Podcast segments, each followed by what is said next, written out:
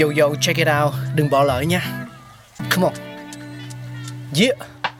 Thankful we got con người sáng tạo mà sống dồi dào tình tuổi trời sao vương cao là tích tắp phát minh đầy ắp xây đắp tương lai có một không hai nhưng liệu có ai còn nhớ dùng Xin được gửi lòng biết ơn vô hạn đến những con người không ngừng sáng tạo, mang đến những phát minh mới thay đổi cuộc sống.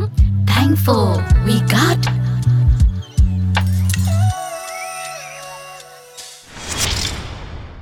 Hello, xin chào mừng tất cả quý vị và các bạn đang quay trở lại với Thankful We Got. Và ngày hôm nay sẽ là một vận dụng rất là quen thuộc đối với fan làm đẹp. Đó chính là chiếc mascara. Cái ống nhỏ bé màu đen hay là màu gì đi nữa Thì nó cũng vô cùng quyền lực đối với những người ưa thích làm đẹp đúng không nào?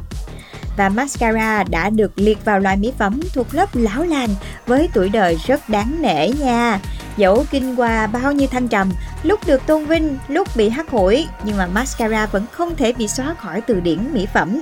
Bởi đơn giản là nhu cầu làm đẹp mãnh liệt của phụ nữ sẽ không cho phép điều đó.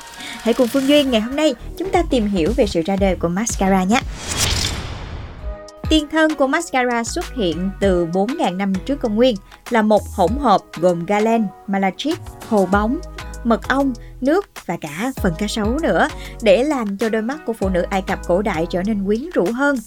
Phụ nữ Ai Cập xưa thì dùng hỗn hợp trên để làm đậm màu vùng mắt, lông mi và lông mày và cũng là cách để họ bảo vệ đôi mắt khỏi bụi và vi khuẩn trong gió cát.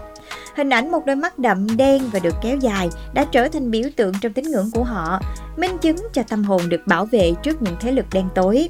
Bạn có thể sẽ thấy rõ điều này qua những bức bích họa và các pho tượng cổ của Ai Cập. Và bây giờ chúng ta sẽ thử tìm hiểu về cách chế tạo mascara của người La Mã cổ đại nhé. Những người La Mã cổ đại thì họ sống vào khoảng 100 năm trước công nguyên. Với một hàng mi đen và dài thì điều này nó rất có ý nghĩa trong tín ngưỡng của họ. Vì họ tin rằng trinh tiết liên quan đến việc rụng lông mi. Vì thế, việc sở hữu một hàng mi dài và đen chính là cách chứng minh trinh tiết của một người phụ nữ và họ đã sử dụng một hỗn hợp gồm tro cánh hoa hồng, hạt chà la, hồ bóng để đánh lên hàng mi. Đến năm 900 sau công nguyên thì mascara càng trở nên quan trọng hơn và một nhà văn Ba Tư tên là Ziriab đã thành lập một trường đào tạo nhan sắc chuyên về sử dụng mascara. Ở đây thì người ta sẽ được học những kiến thức về mascara như là cách đánh mascara như thế nào cho đúng hay là cách tạo ra mascara. Cho đến tận thế kỷ thứ 16 thì độ hot của mascara cũng không hề giảm luôn. Nhiều giáo hội khi đó có cái nhìn khá là hà khắc đối với phụ nữ mà dùng mascara. Nhưng phớt lờ sự kỳ thị đó thì mascara vẫn nóng dần lên cùng với việc phụ nữ thích thú chạy theo vẻ đẹp của Simonetta Vespucci, một người phụ nữ được coi là gia nhân số 1 của thời kỳ phục hưng. Tuy vậy thì thời kỳ này kỹ thuật làm ra mascara vẫn chưa có bước tiến nào, nó vẫn chỉ được tạo ra bằng cách nghiền nát quả ốc chó. Đến thời đại của nữ hoàng Victoria năm 1837 đến năm 1901 thì đây là thời đại được đánh dấu trong lịch sử là thời kỳ hưng thịnh của mỹ phẩm và trang điểm. Bất kỳ phụ nữ nào lúc ấy cũng khao khát có được một làn mi dài, dày và đen để có cơ hội trở thành người mẫu trong bức tranh của nhóm tiền Raphael, một trào lưu nghệ thuật thiên về chủ nghĩa hiện thực, chống lại chủ nghĩa kinh viện Victoria thời bấy giờ. Tuy nhiên thì vẫn chưa có nhiều cải tiến trong công nghệ sản xuất mascara, nó vẫn được tạo nên từ những thành phần tự nhiên như là tro tàn hay là trái berry. Cho đến nay thì nguồn gốc của từ mascara vẫn còn là một đề tài tranh cãi, nhưng vẫn có nhiều giải thích rằng mascara bắt nguồn từ chữ mascara có nghĩa là làm đen hoặc chữ masca có nghĩa là mặt nạ. Từ mascara bắt đầu được sử dụng trong tiếng Anh từ thế kỷ thứ 19 để miêu tả công đoạn làm đen hàng mi, làm cho đôi mắt trông to hơn và gợi cảm hơn. Nhà chế tạo nước hoa là Eugene Rimmel, con trai của nhà Rimmel vốn nổi tiếng với nghề sản xuất mỹ phẩm, được mệnh danh là hoàng tử nước hoa, đã phát minh ra mascara dạng bánh vào cuối thế kỷ 19. Loại mascara này có dạng bánh hình vuông, bao gồm xà bông trộn lẫn với bồ hóng. Ta phải dùng cọ ướt để thoa lên lông mi. Thậm chí nhiều người còn nhổ cả nước bọt để làm ướt bánh mascara. Loại mascara bánh này hiện giờ vẫn còn, nhưng dĩ nhiên là vệ sinh và an toàn hơn nhiều. Đến đầu thế kỷ thứ 20 thì loại mascara duy nhất vẫn là dạng hỗn hợp hồ bóng.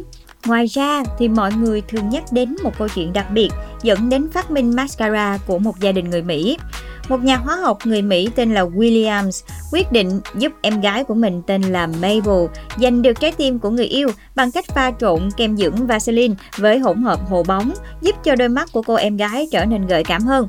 Phát minh này không chỉ giúp cho em gái của Williams giành được tình yêu của mình mà còn là khởi đầu của một thương hiệu mỹ phẩm nổi tiếng đó chính là Maybelline.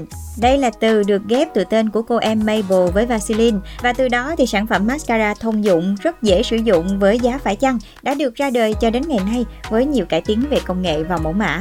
Tuy nhiên thì lịch sử mascara không phải lúc nào cũng tràn đầy những từ ngữ lấp lánh đâu, có những bi kịch lớn đã từng xảy ra. Năm 1933, nhiều người phụ nữ bị hư giác mạc vì sử dụng mascara Laszlo của công ty sản xuất mỹ phẩm tại Los Angeles. Thậm chí một người phụ nữ đã bị mất thị lực và tử vong vì loại mascara này. Nguyên nhân là cho trong loại mascara này chứa thành phần là PPD và Cotar, một chất than dùng làm thuốc nhuộm, có khả năng gây dị ứng mạnh mẽ và nguy cơ ung thư. Và người phụ nữ xấu số đó đã bị viêm tụ cầu khuẩn dẫn đến hỏng mắt. Cơn chấn động này dù được gây ra bởi hãng mỹ phẩm đấy, nhưng cũng khiến cho những thương hiệu khác hết sức trong sạch như là Maybelline bị ảnh hưởng nặng nề. Số lượng mascara bán ra bị sụt giảm nghiêm trọng do tất cả những phụ nữ khi đó đều e ngại à, rồi sẽ đến lượt mình. Và sau thảm kịch làm đẹp đó thì FDA, Cục Quản lý Thực phẩm và Dược phẩm Hoa Kỳ đã phải cải tiến nhiều hạng mục quy định về thành phần được phép sử dụng trong mỹ phẩm. Những cây mascara dạng lỏng, nhẹ, êm dịu, an toàn và không thấm nước, từ đó đến nay vẫn luôn là sản phẩm được phụ nữ khắp thế giới ưa chuộng. Các bạn nghĩ sao về lịch sử hình thành của chiếc mascara yêu dấu của mọi người? Hãy chia sẻ về cho Phương Duyên và Pladio nhé. Hẹn gặp lại mọi người trong tập tiếp theo.